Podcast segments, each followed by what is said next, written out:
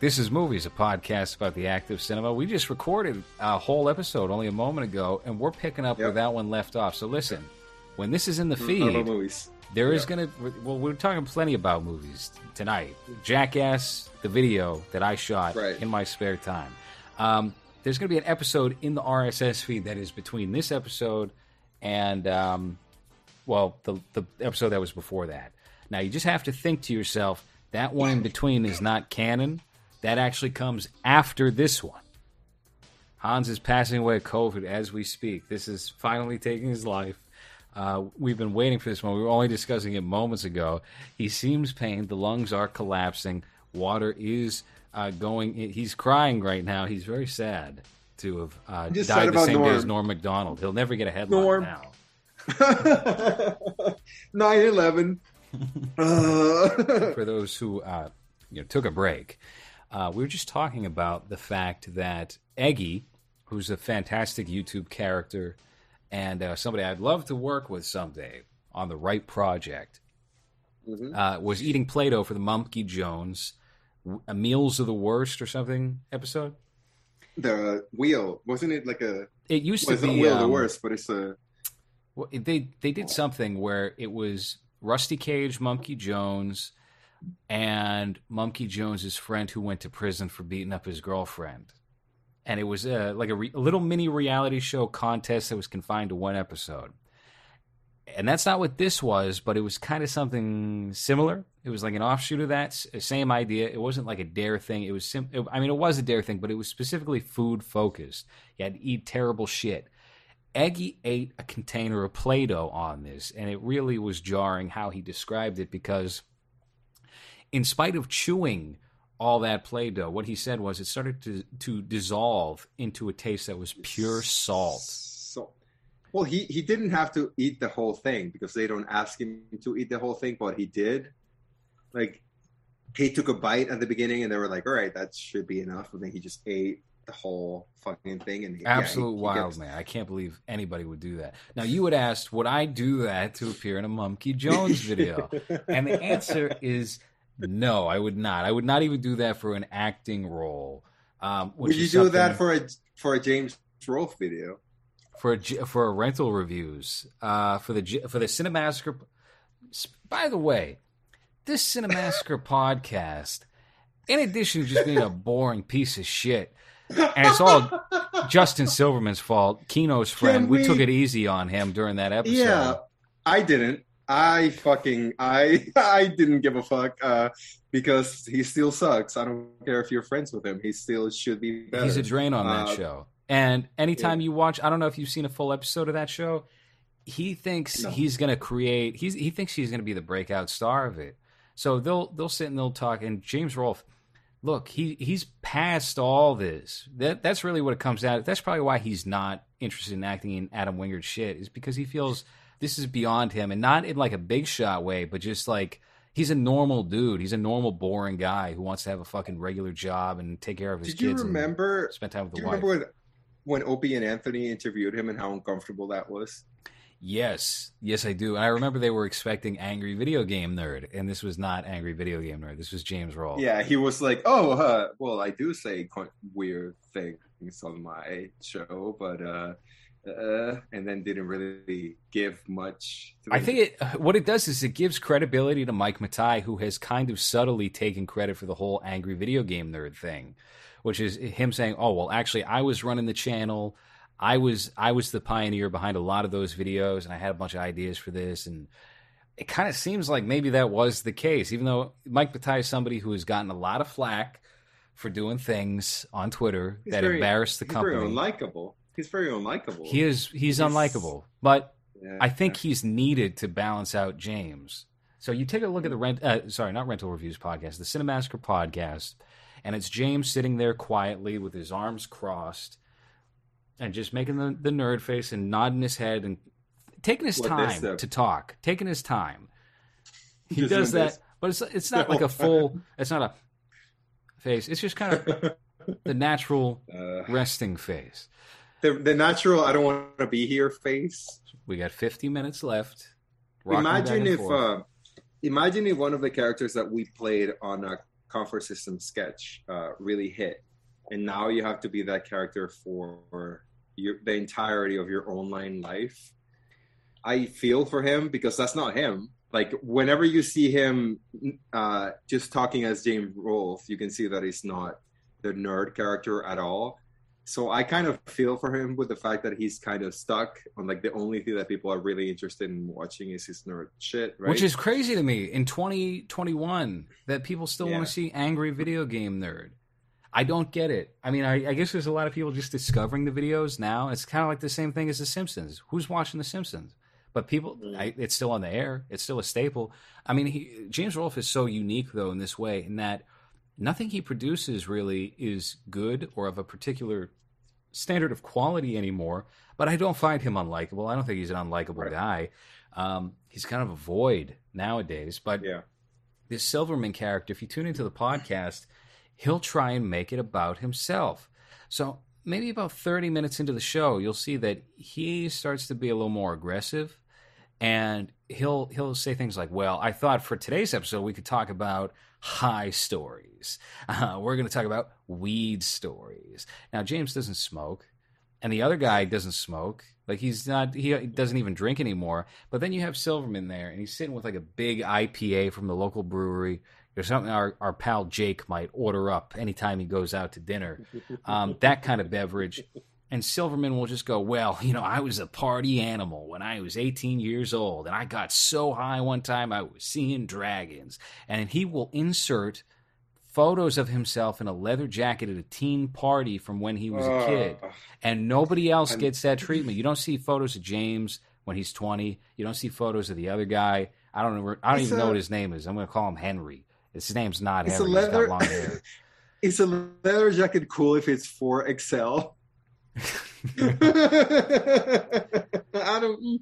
I think it kind of loses a little bit of that cool factor that leather jacket might have. yeah, you just kind of look When- like James. once you need- Once you need two cows to make your jacket, it's kind of not cool anymore. I don't know. I honestly like. I'm only aware of him uh, because of the couple of minutes that I've seen of that podcast, and also the what is it Rex Dragon video or whatever this band is, where he's just like rocking out with a damn fucking vest on, and I'm just like, who the fuck? This uh Gengar obsessed character, which is very embarrassing for a guy that's over 30. I'm assuming he's over 30. I don't know how old he is. Uh, but yeah, I just don't Feels I don't artificial. understand. I mean, Feels like a guy searching for a personality. The stuff like uh, talking about, oh yeah, I'm obsessed with, uh, I'm a sneakerhead, and people were ragging on me because I had uh, plastic bags on my shoes when we went to a thing, and I collect Gengars. It's like this is all very transparently, strategically thought out. Like you're, I guarantee you, three people were ragging on him, and he probably knew one or two of them. Like I don't think people are talking about Justin Silverman like that. I, I think he's looking for hallmarks that he can latch onto, that he can make like his thing. So he's got a, you know, uh, for example, because it's not interesting to listen to. correct. He doesn't have a Right. personality. There's nothing there naturally on its own, or that he kind of shifted into and became. So he's looking for that. But it's like, dude, you're too old. You, you, you're not doing anything on your own that is particularly interesting or of merit. Um, there's what that one video that he's buried of him in a Klansman outfit and like swastikas behind him. Don't even know what you're talking about. sure. There's screen caps out there fr- from the low res headshot group and on Facebook that uh, someone directed me to that video because I put up some posts, and uh, that was a segment in there. So that's what what's in that's what's on Facebook right now. If you're in our secret group, I think that's the biggest issue with James's content that he's since he's not willing to I don't I don't want to say put in the work, but like he's the content that he pr- produces as himself is very niche, very okay, horror oriented, and maybe October is like his month where he does like the Monster Madness thing where he talks about old horror movies and whatever. But he doesn't feel like engaged into anything else and he's just there because he's the face of cinemassacre or like the channel but you can tell that his passion or like he he's even like his want to be there doesn't exist. So then he just brings these other fringe characters that don't really bring much to the table uh, because they're very devoid of personality or character uh, that uh, once they try to become something, uh, it just doesn't really work. Like they feel like sidekicks that are trying to step over something that is not really their thing. Uh, In the long-haired guy's defense, and also the dude hack the movies. In their defense, they don't try to showboat and become the main guy of the show. This is exclusive to Justin Silverman. I think Mike Matei did it a little bit, and that's what Yeah. turned people off uh, to him, and is what is turning people off to Justin Silverman. But Mike Matei at least was interesting and occasionally funny. He had a Loco Bandito, and he was doing all sorts of naughty comics that people Yeah. love, love to bring up. Um, but Justin Silverman is is I mean his talent I guess is like managing productions. It's like how do you show that on film? You don't. You can't. That's not your role. That's not your position. You're helping James. Help James. Don't don't try and make it about you. right. But all this to wrap back around, you had asked would I chew on Play-Doh, and on the last ep- bonus episode we were talking about the Jackass tape. So I was 15 years old. I was looking like I was looking like this, and um, So I was- bad. I was- that is so fucking horrendous. I was. Uh, Especially because whatever filter you have on it makes you look like a redhead. no, I'm Guy Gardner. I'm going out for this is a Green Lantern fan Yeah. film. I'm shooting in my the, the gay Green. Lantern, yeah. Yeah. and Isn't that the um, gay Green Lantern? No, that's Alan Clark or so. I what Alan Landis. I don't. Sure. I don't know. One of those guys. Sure. So Let's just say it's a gay Green Lantern. there's a gay Green Lantern for certain. Uh, I was sitting in Gary's kitchen. and I decided I was going to take a, a bite, a big bite of a bar soap from his home. I did that, and it's in the Comfort Systems episode four.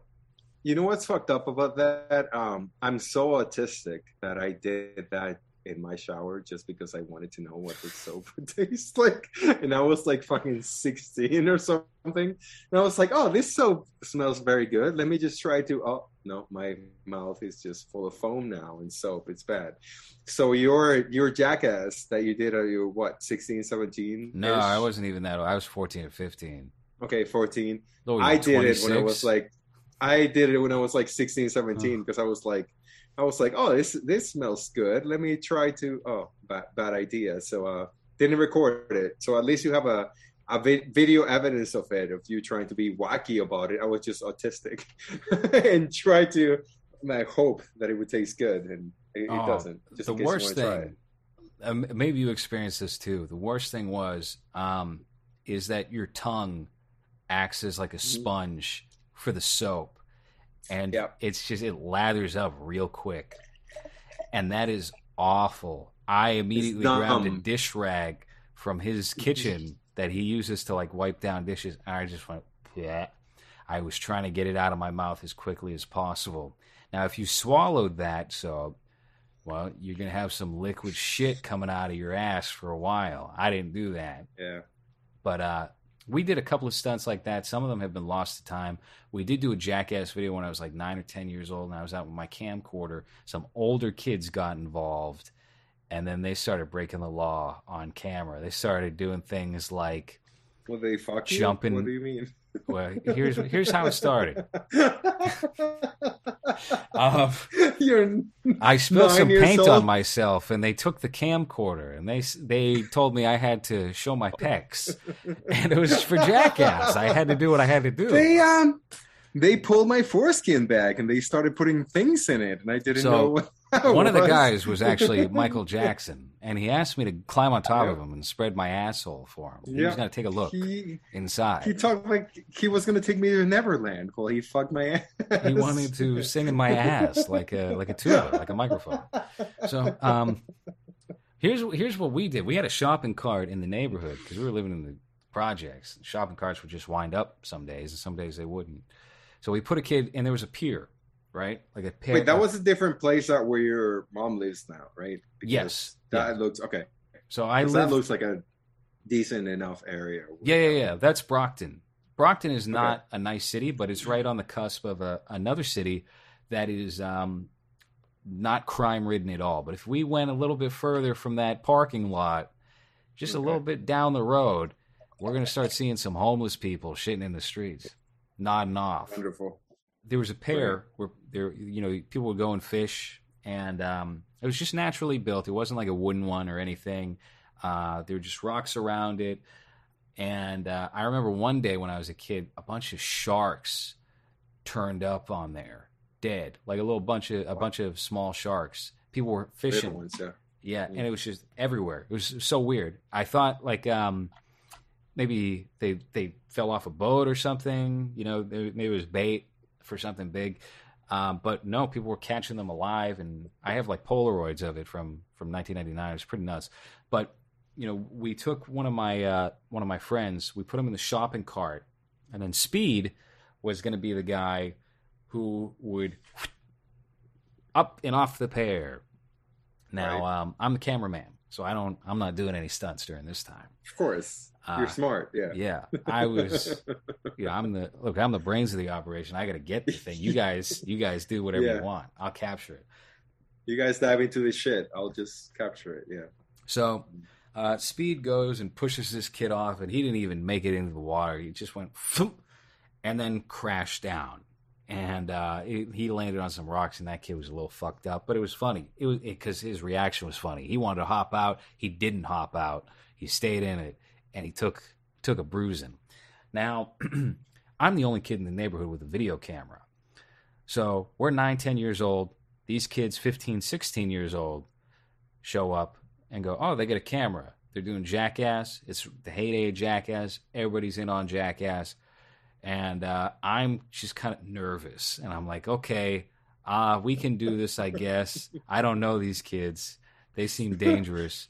Um, and they did some bad stuff. So here's some of their Jackass stunts compared to my fun little Jackass stunt. There were some Vietnamese people across the street, and they loved to garden and uh, they had like a nice little fence and some plants.